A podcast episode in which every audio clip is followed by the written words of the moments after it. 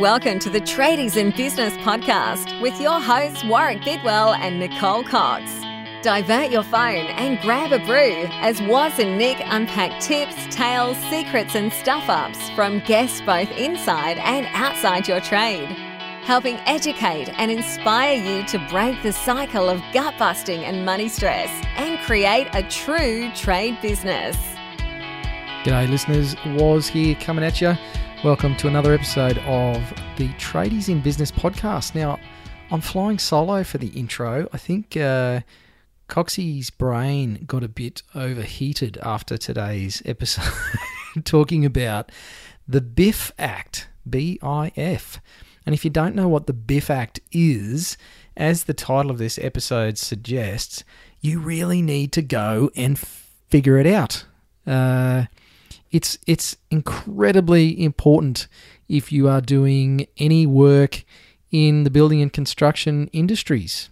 Uh, if you're a subby, if you're a builder, if you're working for a primary contractor, then this has some pretty serious implications for you, and it can actually make a big difference to your business. So, um, we actually interviewed a lawyer today who specialises in construction law, and um, and actually sat on a government review panel, I think. Uh, sorry to Fiona, today's guest, if I got that wrong, but um, was definitely involved in the consultation process around having a look at the, the legislation and how it would play out for you, for tradies.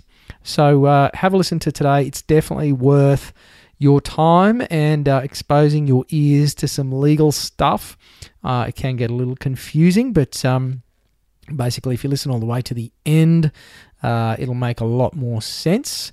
I was going to take the opportunity to hang a bit of uh, hang a bit of crap on Coxie, given that she's not here for this uh, this intro. And Coxie, you're safe. I thought I'd do the right thing. I'd be a noble co-host, and uh, and I wouldn't tell people some of the uh, the deep dark secrets of uh, what goes on here in the studio. So uh, enjoy today's episode. Now, listen to the end because uh, Fiona from Aitchison Reid uh, does actually make a special offer just for listeners. Um, so they have some courses to help you get your head around the whole BIF Act thing. Um, so if you listen to the end, you'll get the details for that. And as always, um, we love hearing from you. So go uh, hit us up in the group Tradies in Business on Facebook or go to the website tradiesinbusiness.com.au. There's a cool little voice recorder thingy on the on the homepage. I'm dying for someone to send us a question via that. So uh, go and if, if you if you want to get your voice on the podcast, if you want to be semi famous like Ed Ray from McKellar Electrical talking to us about his Sydney to Hobart race, how cool was that? That was a cracking episode. Such an such an amazing story. I just love it when people share honestly with us. So um, if you want to be like Ed, you don't have to have a whole episode, but uh, we'll play your little voice note go to the, the homepage on the website, tradiesinbusiness.com.au, and record us a little uh, voice message question, or just, just send us a g'day. And uh, yeah, tell us who you are, and, and we'll play it on the next episode. So, uh, anyway, strap yourself in for some legal stuff today. Find out what on earth is the BIF Act.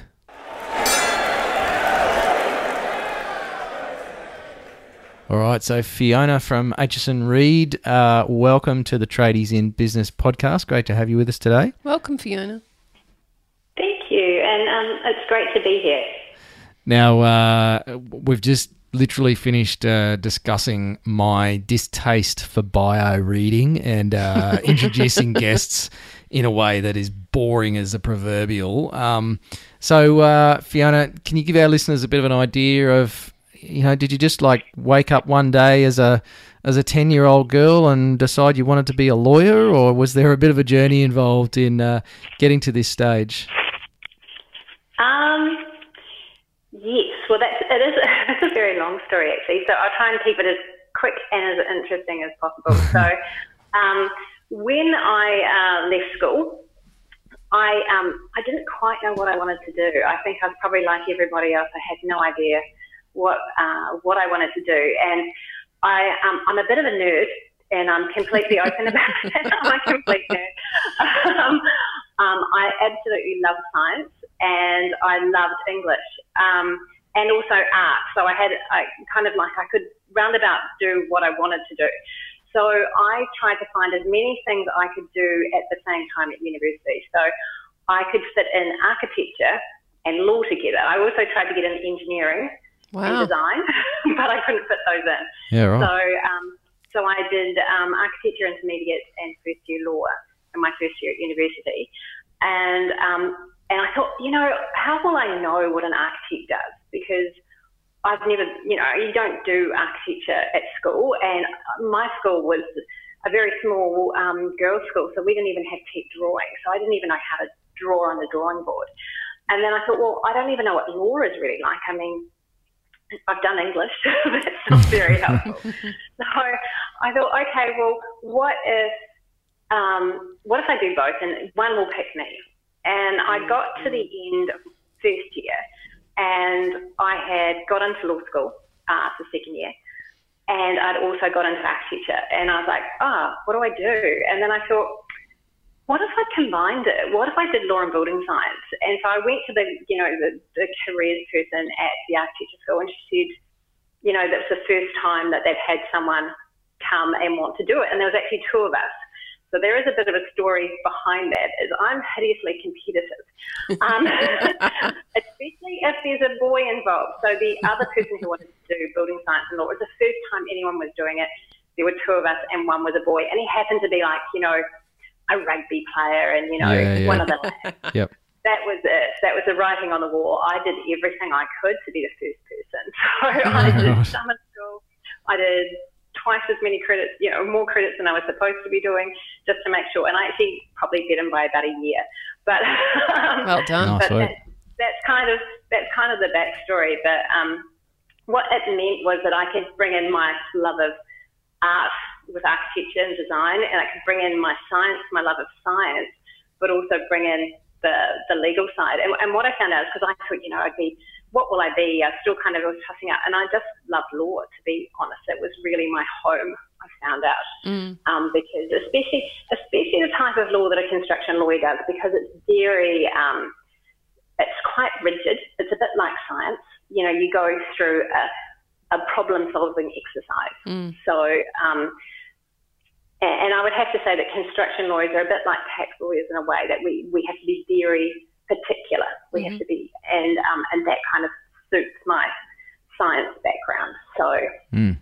and it's a beautiful way because every trade is really carrying out science experiments every day. Mm. I mean, that's that's what they're doing, and not just and with I their lunch.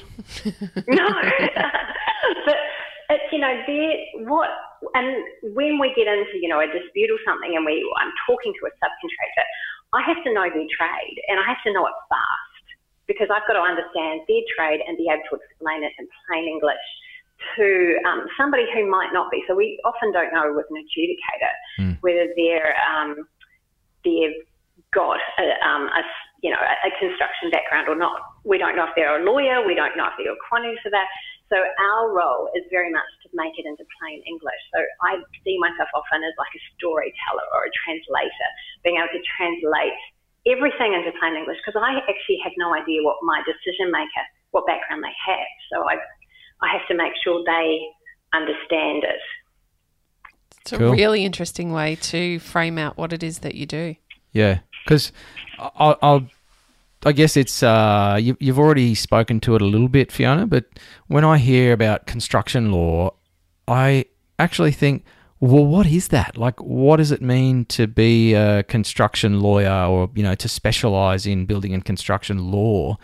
Um, and I suspect a lot of people uh, listening would have the same um, lack of clarity about what's involved in that field. So, like, why would someone go and see a construction lawyer? Okay, so a construction, it's a, it's a beautiful question because it's a question I get asked all the time. In fact, loads of people say to me, I didn't even know that existed. Mm. and, yeah, yeah. Um, and there are a whole pile of it. So, um, what construction law is, it is the law relating to construction on site. So, it is, we go and look at all the contracts that are involved in construction. So, we're looking at firstly the contract between the developer and the head contractor, and then the head contractor with all the subcontractors. And of course, then you have sub subcontractors. So that's in a commercial or even a res- residential build, you would have that with the homeowner. So we look at all those different contracts and and with that, there's two parts to it. We call it, and it sounds a bit rude. It's the front end and the back end. Mm-hmm. So the front end is the contract drafting, and it's the pre-contract advice. And to be honest, that's the space I like to be in most because we're being proactive, we're saving people money, um, and we can make a real difference there. Um, but however, um, and I learned this very early on in starting my own practice, often people don't come to you unless they have a problem. Mm-hmm. And they don't think about all the problems they could have until mm-hmm. they have a problem. Mm-hmm. So, um, so that's why, despite not really wanting the practice originally to be um, doing disputes, um, we do do disputes and we do a lot of them. So, um, as you can imagine, each connection, each transaction you have, whether it's from the principal to the head contractor or the head contractor down to a subby, each one has the potential for something to go wrong, whether it's a mm. payment issue or it's to do with the, the materials that they're using or it could be just something environmental like a latent condition, you know. You could have um, terrible weather and issues be caused on site. So it's all mm. of those things, but it's also the connection that with um, so if we looked at the acts that I deal with, I also deal with the QBCCA, so that's the Queensland Building Construction Commission Act.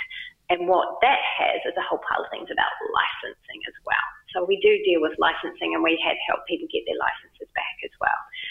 Um, and of course now uh, the other acts are far more regulated, so we're involved with that too. Yeah, right. I guess it's it's human nature that we disagree about things, and you know when you start looking at businesses and uh, contracts and that sort of stuff, I do I do wonder sometimes. It's like how come there are so many disputes? You know, like you, you look at the number of of just commercial lawyers, not even specialising in construction, to see that there must be a lot of people arguing about a lot of things. And uh, I guess I think about building and construction law. I think what are people disagreeing about? You know, isn't it in the contract? So, yeah. what, what are some of the yeah. most common uh, arguments that people have, Fiona? Um, often it is that they don't know what's in their contract. That can often be an issue. Um, there, there's, there was an old culture of sign the contract and put it in the, the bottom drawer and never see it again. Um, and that's kind of because I'm I'm so old. Um, when I started in construction, which was in 2002, um, that was that that culture was ending when I started. So that was the culture that you know I, I got to meet those guys who did everything on a handshake and um, and things just got built that way. Mm. Um, and they were beautiful. They were just beautiful guys. Um, unfortunately, what was coming through at the same time was a wave of um, people who are a bit slicker, who uh, wanted to rely on the contract um, that they knew the other guys wouldn't read, and mm. um, and they tied them up a knot. So a lot of it is about, I, I would say, part of it is about miscommunication. Mm-hmm and that's the reason for people not understanding with disputes or misunderstanding their contractual obligations. Or you can often, and you can have this with two lawyers. We can have one clause, and one will swear black and blue it says one thing, and one will swear it says something else. Mm. So um, I think it, often people interpret different things different ways. Um, the disputes I think that get the are the worst are when it's friends and family. Yes. Mm. And those are the worst because, you know, you have a mate and they say, oh, can you do this for me? You go, oh, yeah, yeah, yeah. But you don't actually communicate properly. You don't yep. communicate how you normally would with someone you were going to contract with. And what normally happens is you don't have anything in writing, or if you do, it has nothing to do with what you actually agreed. Mm. Um, and then it goes pear shaped because both parties have completely different ideas about what you agreed to. Mm. So um, that would be my big thing for your listeners. Yep. doing anything for friends and family.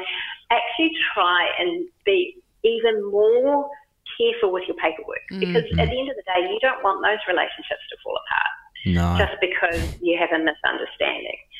Um, and and so yes, so a lot of it is to do with misunderstandings. Um, unfortunately, the construction industry has had some really unscrupulous players um, especially in the commercial space. Mm-hmm. Uh, and, and, that has caused a lot of pain for subbies, and, and that's partially why we we say we're subby lawyers. We um, we don't play in the builder space so much. It's not that we don't think there are great builders out there. There are there's some beautiful builders out there who pay their subbies on time, who um, who just do what they say they're going to do, and and basically those are the builders I wish every subcontractor could work for. Yeah. Um, but that doesn't happen all the time and um, and there are games that are played. You know, people make mistakes, and rather than taking responsibility for their mistakes, they pass those mistakes down to the subcontractors, mm. and um, and that's where it really hurts because you know it's it's, it's small families who mm. don't have the ability to deal with or the financial means to deal with the risks that they have. Mm. How much ownership do you think subbies need to take for playing in that space in the first place? Uh, now, this is probably something that you, um, you're actually on a very good point. Um, as much as I, um, I advocate for subcontractors, and I believe that subcontractors have had a rough deal, mm. I also truly believe that subcontractors have a responsibility to read their contracts and to actually know how to enforce payment. Um, and um, I have been known um, in front of subby groups to say things like, the this Act, which is our new piece of legislation, is not fairy dust. Mm. It is not going to sprinkle payment on all subcontractors. No. They actually need to know how the Act works and what um, how you enforce it. Mm. Because there are very strict time frames, even though they've been extended, and it, it, the time frames are much better than they used to be. But we're talking about, you know, four weeks, six weeks at the maximum, that they need to take action. Now, frequently we'll have subcontractors come to us with a six month old debt. Mm. Yeah, yeah. Yep. And we're going, well, by now our hands are very much tied. We had so many things we could do for you if you'd come to us within a couple of weeks. Mm. There was, you know, we have so many avenues. You could be looking at suspending works if it's a debt due. We could be enforcing it, um, an adjudication with a quick fire adjudication, have a, you know, almost have a judgment debt within, say, six, seven weeks.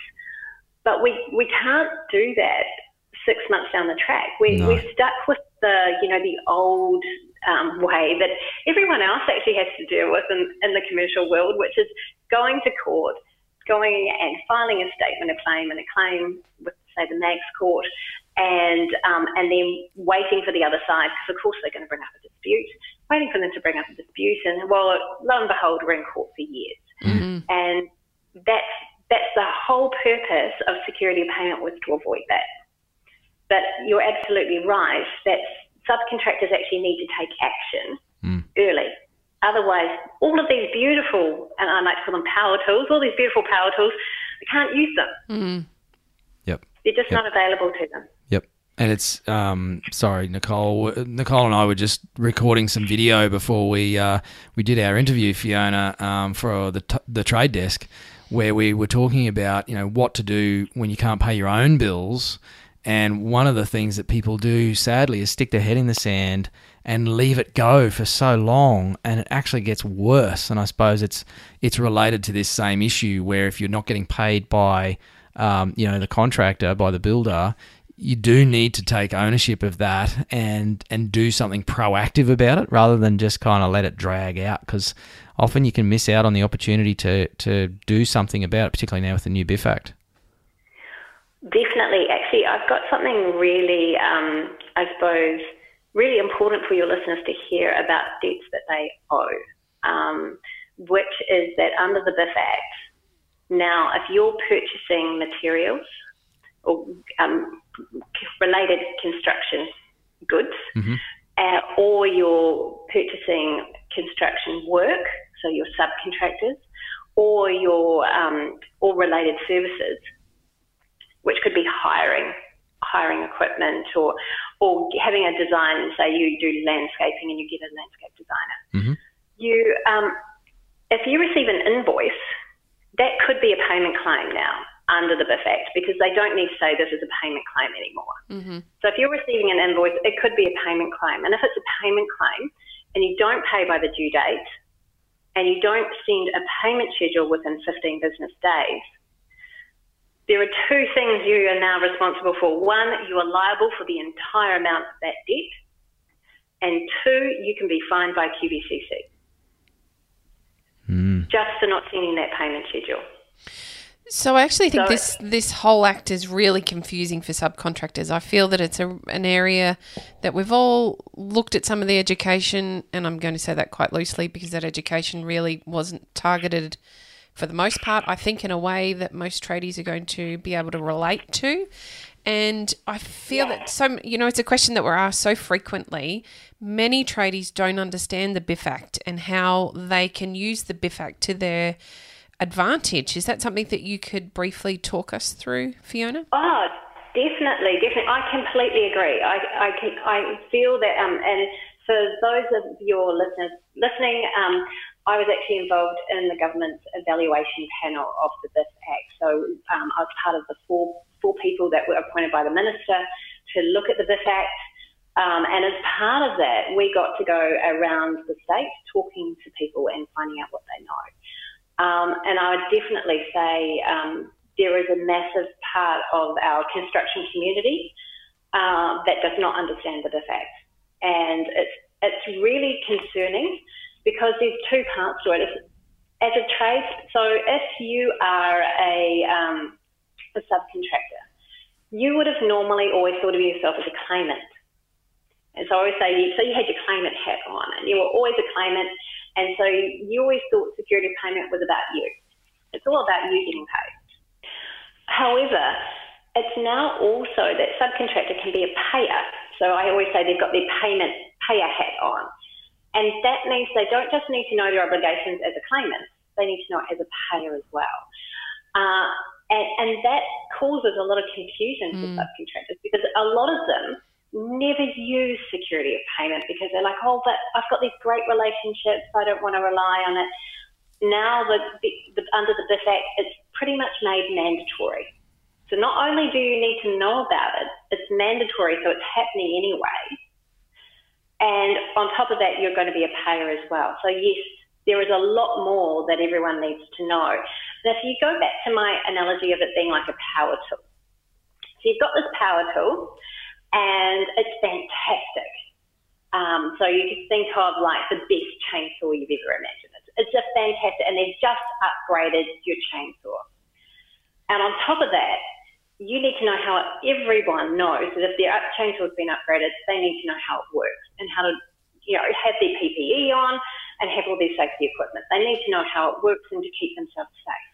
This is exactly the same as the BIF apart from one thing. Now that it's mandatory, it's like your chainsaw is on and there's no off button. So it's kind of like you, if you don't have your PPE on, you're going to get hurt. Hmm. so it's mm. really important to make sure that you understand how this act works. So we do have an online course that um, can help all of your listeners with it. Um, and in that, I go over everything for a person who has never done security payment and doesn't understand. So I take them through every step. Mm. But to give you a bit of an understanding really quickly, security of payment is all about encouraging communication between the parties.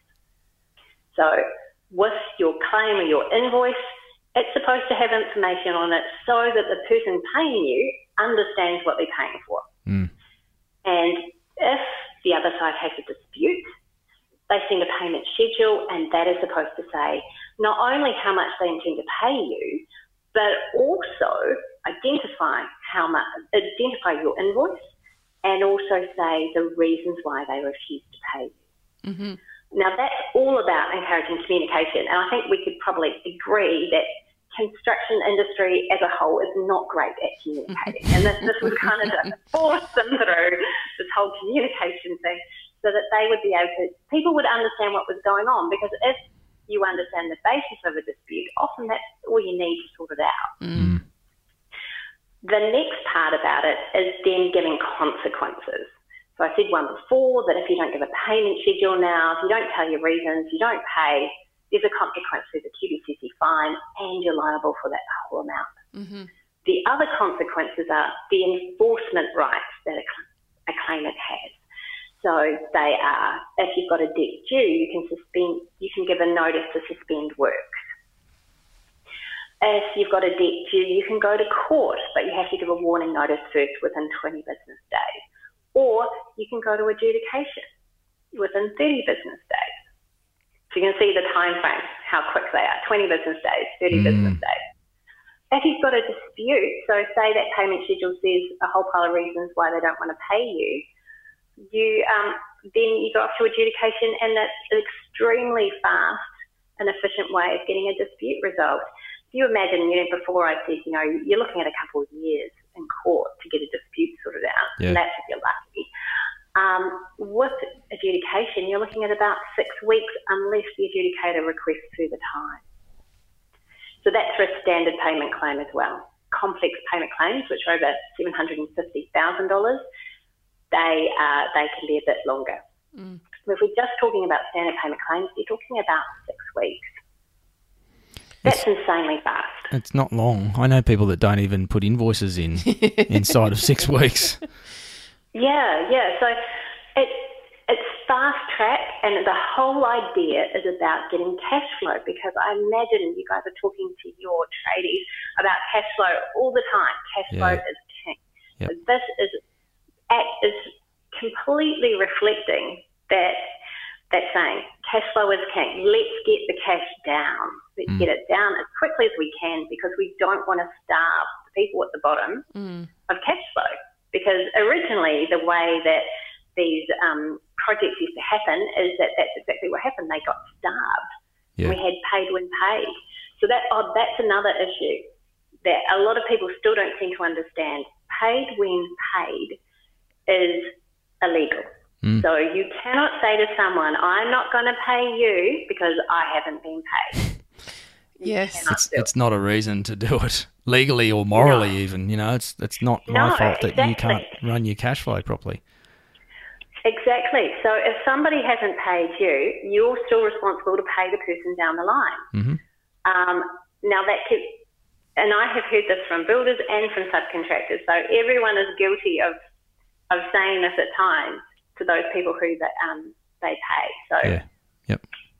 It's really important that they understand that. Yeah. I'm just in listening to you, Fiona. I'm wondering, is this a process that a subcontractor can do themselves, or do they need to have a lawyer involved in the process if they have a dispute, or if they need to go and to the adjudicator? Is is do they have to have someone involved, or is this designed in a way that a subcontractor can actually take care of it themselves? So, if we just look at adjudication, which is I think what you're talking about, mm-hmm. the dispute. Um, adjudication is designed for subcontractors to do themselves. Mm-hmm. However, we have found, and um, there are um, QBCC statistics on this, that there have been a lot of adjudication applications that have failed going into the registry, and, and that's often from subcontractors uh, or claimants putting in applications and not quite understanding the law, mm-hmm. not quite doing their applications well enough that they are successful.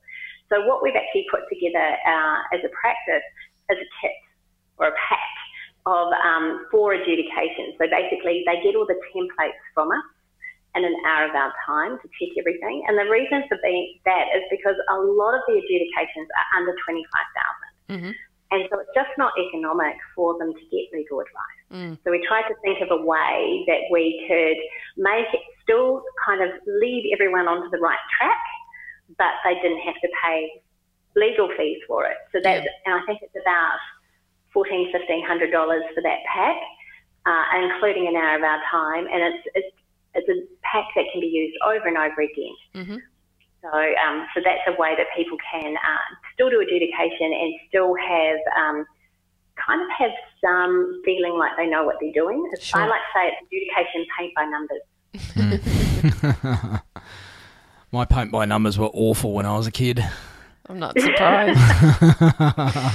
uh, Fiona, like, can I throw a bit of a hypothetical at you? Sorry, Waz for cutting you off. No, it's okay. You do it all the time. I know. Yeah. No, actually, it's, I don't. No, I cut you off. Yes, all the time. you wanted to say something, Nicole? D- sorry, Fiona. We're just doing our slapstick routine here. We're, we're making law fun. Yes. I, I'm, I'm just thinking about somebody I was speaking to recently, and this person is a subcontractor. They're a carpentry subcontractor, and they were working with. It's a very complex situation, so I'm just going to do a smoother, more hypothetical situation. They were working with a builder, and there was a workplace health and safety um, audit done on the site, and the subcontractor decided he no longer felt safe working for that builder and wouldn't return to site. So the builder terminated their, um, I guess, terms of employment or, or contract. I don't think the contract was very strong. Where I'm leading to here is he's then sent an invoice, a final invoice to the builder who has for the last month refused to pay. In that sort of situation, um, given that I haven't given you all of the details, how do, what does the subcontractor do now? What's the first thing that they need to do to um, correctly enact the act? Okay, okay. So the very first thing that they need to do, and it's something I haven't talked to you about so far, is firstly they need to know their reference date. Now, mm-hmm. it sounds like a really benign kind of thing, but it's the date from which you're entitled to send your payment claim. So, under the Act, if the contract has been terminated, you do get a reference date. So the next thing is, I've got my reference date. Okay, I can send. I can now send my payment claim. Mm-hmm. So, um, so the next thing would be to send a payment claim or an invoice, make sure it fulfills all the requirements, which are a request for payment, state the claimed amount, and also identify the construction work. So make sure all of those things are on it. Then serve it on the payer. Now that could be often in the contract. Mm-hmm. If it's not in the contract, it's important to remember that sometimes in those cases, email is not a way that you can serve. So at the moment, we've got a bit of a hiatus. The, the, currently, the Act says that email um, is only available if in the contract. Okay. If you have a kind of like a behaviour, you probably could argue it, but it's always better to just use post or mm. the other methods. So you can sure. use post, hand delivery, or fax. Believe it or not, that's included. but um, so you serve it on the other side, and then they have 15 business days to raise a dispute. Mm-hmm. And that's for the payment schedule. So you get your payment schedule back. And it sounds like more than likely this person will get a payment schedule back. And that will say, identify their payment claim, it will state how much they want to pay, and also say the reasons. Mm-hmm. Now, the thing about the reasons is if they go to adjudication, if your, your subby decides to go to adjudication, they already know those are the only reasons that payer can bring up an adjudication. Uh-huh. So if their reasons are terrible, it's gold. Yes. basically. So um, so then your um, then from the now, if they do receive a, a, payment schedule, it's 30 business days from receiving the payment schedule to go to adjudication and mm-hmm. make an application and file it with QBCC. If they don't get a payment schedule, it's 30 business days from the due date for payment. Right. So that there are time frames that they've got to, to do these applications in. Mm-hmm. Um, then, um, then the adjudicate, then sorry, the payer will have 10 business days to make a response. Mm-hmm. And as I said, if they don't if they don't raise a payment schedule, they can't raise any issues mm-hmm. other than jurisdiction. There's something wrong with the payment claim. Mm-hmm. Or if they um, they do send a payment schedule, they get to raise only those reasons raised in the payment schedule. Mm-hmm. Then the adjudicator has 10 business days to make a decision. Now, the adjudicator can ask for further information and also um, request further time, but generally 10 business days, that decision will be made.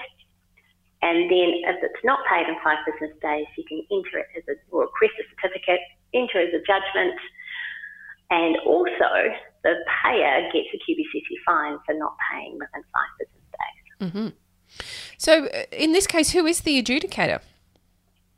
So the adjudicator is someone who has been appointed by the QBCC registry for adjudications.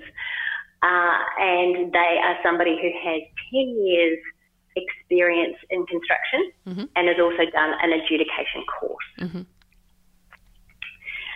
So it's not necessarily a lawyer or a judge or anything like that.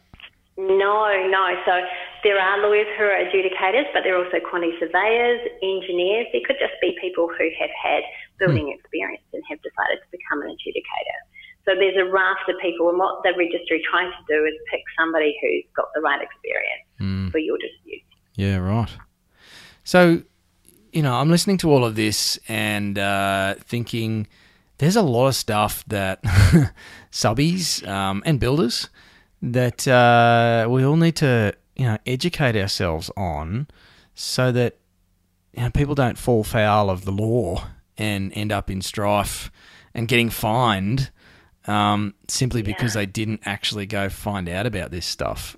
Um, definitely. I suppose definitely. that the other thing that I'm thinking is, I, I don't know that enough subbies are actually aware of all of this, and I suspect there might be some assumptions that this is like big end of town stuff mm. and doesn't apply mm. to a one man band um, working for a builder or three. Uh, is that something that you come across, Fionna? Oh, definitely, definitely. I often get um, when I say to subbies, because whenever I meet a subby, and it, literally we've, we've been having work done to our building, so I literally introduce myself to everyone. and so, do you know about the BIF Act? I'm sorry to be a pain, but do you know about it? And they'll go, no. Or the, some of them have even said to me, oh, that doesn't apply to me. Yes. It's just about project bank accounts. Everyone thinks this is about yes. project bank accounts. Yes. That's only about a quarter of the Act is about project bank accounts. Mm-hmm. So, um, and the really crucial part is really security of payment because at the moment, the project bank accounts only relates to government projects between 1 and 10 million, whereas security of payment doesn't affect all of the construction industry pretty much. Mm. It's, it's um, and because it's mandatory now, a lot of the people that would never have used it are now caught with it. Yeah. And um, and as I said before, I mean there is a bit of presumption as well that you know the government's come in, it's done its consultation, it's listened to subcontractors, everything's going to be okay. but and you know if if they if they actually know how to enforce their payments under the Act, um, there are they do have so much more power, mm. but they do actually need to take some responsibility and go. I need to know about this. And mm. they really, really do. As you can tell from some of the things that I'm saying, it's it's imperative that they all know how what to do because this is about saving their businesses. Yeah. It could be about also saving their families mm. because we all know that we're talking about small family businesses who mm. if something if they don't get paid, they really suffer. Mm. It is one of the big uh, complaints, I guess, from uh, from the trades, uh, particularly working for bigger contractors, uh, bigger construction companies. Um, I just want to clarify something. So, you know, I hear this story a bit, and I've and I've heard it from friends of mine. Sadly, where they, you know, they they have an opportunity to do some work for a big um, business, a big construction company, and the terms that are being dictated to them for payment are way longer than what you know, in my experience, would be considered commercially um, sustainable or reasonable. You know, in some cases, 90 or 120 day payment terms. Um, is any of that dealt with in the Act, or is that just purely down to if you don't like the payment terms, then don't do work for that contractor?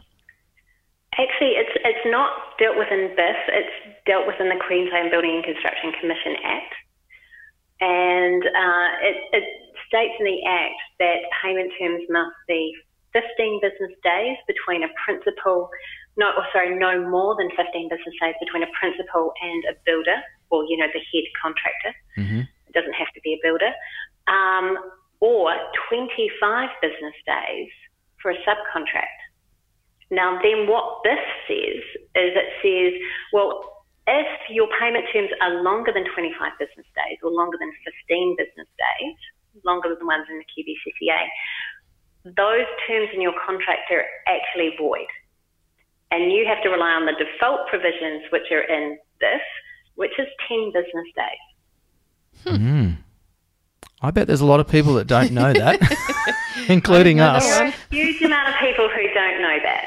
because it's it's one of the biggest things uh, that I've come across over the years is, um, and I'm and I'm not I'm not pointing the gun at big builders or big contractors because, as you've pointed out as well, Fionna, there's some fantastic companies out there that are doing the right thing, that are working with their their subby trades, and I also hear some pretty horrendous standover tactics really being used um, by big companies uh, where it's like, well, if you don't like it, we'll find someone else who will. Yeah, yeah. And I suppose my answer to all of that is, well, if they're going to be like that, you don't want to work for them. No, you don't want to, but in some cases, You I think subbies feel like they, they don't have a choice. You know, if that's the only work Yeah, they've got yeah. on their plate at the moment, they they literally just Yeah. swallow it. Um, and it's and it's hard to run a business I- like that. It is, it is, and and then what happens is those those same guys end up coming to me um, a month before the end of the project. They haven't been paid, and that job ends up costing them money. Yep. And Yep. that's always my concern is you've got to pick those jobs that you actually make money out of. Yeah. There's no point doing a job where it's going to cost you money. It's just rubbing salt into the wound, you Mm-hmm. know. The payment terms Exactly. are long, and then you didn't manage your variations and everything, and uh, you end up working, actually paying the, the company to work for them Mm. and not get paid. Exactly. exactly. I actually wrote an article saying that, you know, it's basically burning your cash flow at both ends. yeah. Um, you're paying to work Yeah. because you're paying for those materials, you're paying for your subcontractors, and you're not getting paid. Yes. And that's just, it's just awful. So uh, the moral of, of the story is don't do that. um, I think the thing is, if you start, if it starts to happen, if you start seeing it, you do something quickly. Yes. You've got to do something quickly. And if you're on site, it's perfect.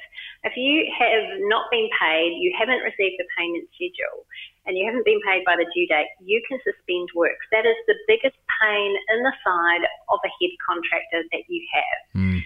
It's quick, it's efficient, and it causes pain. In fact, you'll probably just send the notice and they will start doing something. Hmm. Hmm. because chances are, in a lot of these cases, I suspect the the primaries will know more about the legal side. So you know, um, They'll know how to stretch it. well, they will, but I, I think you know, as a subcontractor, if you then follow the same law and you, you educate yourself about the act and what you can do. Um, chances are the primary contractor is going to know that as well. So, as you said, Fionna, you know, if you send the, the claim, uh, then they're gonna they're gonna do something about it because they don't Yeah, want you to walk off site. So, Exactly, exactly. It's really important to make sure they do it properly and, Mm. and follow the steps. But that's exactly right. That, and often what I say is, you know, people say, oh gosh, I'll wreck the relationship if I do something. It used to be, if I put this as a payment claim on my invoices, I'm going to wreck the relationship. It's all over. yep, I was like, actually, no, they're going to think you're savvy and they're think, going to think you're onto it. That's actually not a bad thing. And then when I talk to my friends who are in big builder, building companies, and they used to tell me, the funny thing is, if my boss sees a payment claim on an invoice, it gets paid first. yep, So what just, you know, it's kind of like there's this myth in the subby world that it's going to wreck their relationship. Yeah. But the reality is they probably would have got paid first. Yeah. yeah, yep, So, um, so yes, I definitely think that it's important to to stand up for your rights and be savvy. And you know, some of these guys, I remember, um, and you may remember, may not remember some. Um, there was um, Matrix and um, Essex projects Mhm. um, were head contractors that went under a couple of years ago. And I remember reading both of those subcontracts at one stage. And I, um, for one of them, I read the subcontract and went to the client, look, they just don't want to pay you. The way this contract is drafted, it's appalling. They're just not going to want to pay you at all. It's just revolting. I then knew another client uh, was working, was doing work for one of them. And I called them up and said, look, I've just got this feeling. I've read the subcontract. It's awful. I really am concerned you're doing work for this particular builder. Um, so I just want you to keep your ear out. And they're like, oh, no, no, no, it's all good, it's all good. Six months later, they called me and said, we've just got notice they've liquidated. We've got six jobs on the go. yeah. Is there much we can do? And I went, uh, not really, not anymore. Not now. Yeah. Yep. And and that that just goes back for me to the the head in the sand. She'll be right. It'll be okay. And I think I think sometimes tradies just get so far down the track with that that they almost feel like they can't get out of that that cycle, or you know, to to change that is too hard. Um, and like you say, you know, they're fearful of wrecking the relationship. It's like, well, would you rather risk damaging the relationship or risk your own house and your own family's well-being? Um, because Yeah, you know yeah. someone fell over that will probably be okay in the long run, and it's the smaller guys that you know that's catastrophic for them to lose ten grand, Yeah, fifty grand, hundred grand. So Yeah, look, I, I've I've seen those guys that you know. Um, I've had a couple of guys come to me um, trying to get their licenses back. So they're you know five years down the track, they're trying to get their licenses back. Um, and what they've gone through, their stories are very similar in that they, you know, they were doing really well, and then suddenly guys weren't paying them. Both of them went through the GFC, and so it happened for them both during the GFC.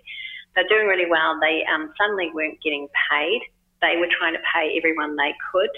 They weren't paying themselves as well during that time. And then what happens, it all kind of snowballs. The company goes under. Then, of course, they had personal guarantees, so mm. they go into bankruptcy. Um, and what happens to those guys is that their marriages definitely crumble. Mm-hmm. Mm. Um, their marriages fall apart. They go into incredible depression, as anyone would in the same circumstances. And I would not want that on anyone. No. I really wouldn't. And I suppose that's my driving force is I know what's at the bottom of the cliff. Mm. I've seen it.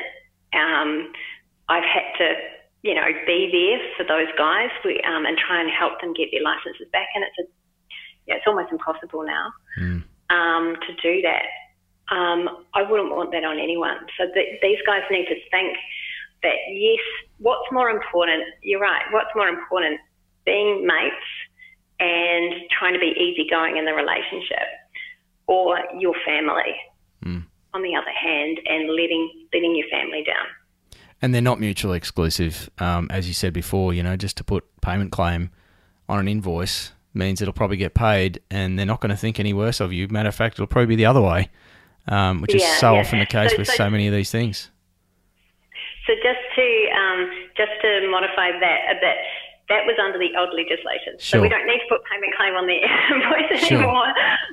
It's just an example of that. Uh, you know, tightening up what you're doing is not necessarily going to so destroy now it. it's about enforcement because now you kind of get through, you get through the gate on getting your invoices being payment claims pretty much. Mm, yep. So now it's about enforcement and, Yep. and knowing, and also knowing which of the invoices that they've sent are actually payment claims because I can guarantee most of you guys are probably sending a couple of invoices a month. You only get one payment claim per reference date. So it's important to identify the payment claim Hmm. and be able to en- enforce it and also make the most of it. So that's a lot about what we talk about the online co- course is kind of making making the most out of that one reference date and making it your gold, Hmm. your gold one, and all the other ones doesn't don't matter so much. Yep. Fionna, can you tell us a little bit about where our listeners can find your online course? You, you'd love Sorry, to. Just- you have to ask the I'm techie trying people. remember. Oh, this is where Riley's really helpful. He remembers all of these things. that's why We I all have. need a Riley. That's why I have Nicole because And she I've knows all the important stuff. Yeah. Got nothing. Well, we, we'll Yeah. uh, we'll throw that up in the Yes. show notes anyway um, for well, this I think it's I think it's subbiesgetpaid.com.au. I think that's Cool. the website. Sorry, I just had Cool. to remember what it was. all okay. good, all good. So, uh, as I said, we'll we'll throw up the links uh, in the show notes to that. Um, I, I wanted to ask. I know there's been a bit of techie stuff today, and, and just to wrap up, I really wanted to ask my favourite question, which is if you had a thousand tradies or subcontractors in a room, what's one piece of advice you would desperately want to leave them with, Fionna? Oh, I would desperately want them to understand the importance of the BIF Act and that it's upon them to enforce. So they need to know they've got through the starting blocks. They now have payment claims out there. The Act is being triggered. They must understand that they've only got between four and six weeks to do something about it. Mm. Yeah, that's a big one. Otherwise, they lose their ability under the Act until the next payment claim. And they might not have another one. Mm. Yeah, that's a good So one. it's super important that they um, they know that because the the other thing I probably haven't said is although you only get one payment claim per reference date, your contract often will limit how many reference dates you get. So as soon as you finish work, that's it. That's the end. Your, your last one is when you finish, and that's it. You don't get any more reference dates. If you get contracts drafted by us, you get way more reference dates. um, but um, this is your normal standard ones that other people draft. Yeah, sure. Well, that's um, that hasn't been as as uh, oh, I'm going to say it, Fionna. I'm going to be honest. It hasn't been as yawn worthy as I think that the law could be. Um, and in actual fact, the, the opposite to that. I know I've uh, had a few uh, insights today that just like, holy crap! I know there are people out there that don't educate themselves enough about this and that are running a whole bunch of risks um, that don't need to. So uh, that's been awesome. Thanks so much. Oh, all good. Hey, look, thank you so much for um, asking me to come on to your um, tradies um, podcast. It's just been awesome, um, and it's been awesome that um, you know hopefully we spread the message Yeah, um, that they, they need to find out about this act. that's what it's all about. Well, thank you for your time, Fionna. Uh, we'll let you go and uh, read some more contracts. Sounds exciting. Very cool, very cool. Oh, before I go, I just wanted to add that um, for all of your listeners, we've got 20% off um, our course for the next month from the time that this podcast has been published. That's Sure. great. Great. Thank you. Thank you. Well, thanks again for coming on the show, Fionna. Thank you. Thanks, Fionna. Well, there you go. Lots of legal jargon, uh, but I I got a lot out of that. I thought uh, Fionna did a great job of um, explaining the BIF Act and some of the, the things that you need to be aware of, and especially some of the timings. It, it happens a lot quicker than uh, we might think. So you've got to be organised. More reasons to have your paperwork sorted and uh, your invoices up to date and all of your systems in place. If you've got any challenges with uh, getting those things in place, go hit the uh, the website tradiesinbusiness.com.au. There's heaps of templates and scripts and stuff on there that you can get for free. Uh, you don't need to be a member of anything. You can just go to the website and steal it all. Or if you jump in the Tradies in Business group on Facebook, you will find almost a thousand other tradies in business, as well as Coxie and myself, um, available to answer questions. So if you uh, trip over any of this stuff, or you're looking for, you know, what someone else has done in their business that's worked, you can actually get uh, some really cool help from our community of tradies, which is growing rapidly. We're, we're about to crack the thousand member mark, which is really cool, um, especially for a free group and uh, and all very helpful. There's uh, there's been no trolls in there, which is awesome. So anyway, go to the website tradiesinbusiness.com.au, grab some of the free templates, and uh, make sure you find this episode there. Uh, and the links to Fionna's offer will be in the show notes. That's it from Waz flying solo on the top and tail. I'm still not going to hang any crap on Coxie. I hope the brownie points are stacking up. Whatever you're doing, have a fantastic day and we'll speak to you soon. You've been listening to the Tradies in Business podcast with Warwick Bidwell and Nicole Cox. Find out more about today's guest, tools for your trade business, and other cool stuff at tradiesinbusiness.com.au.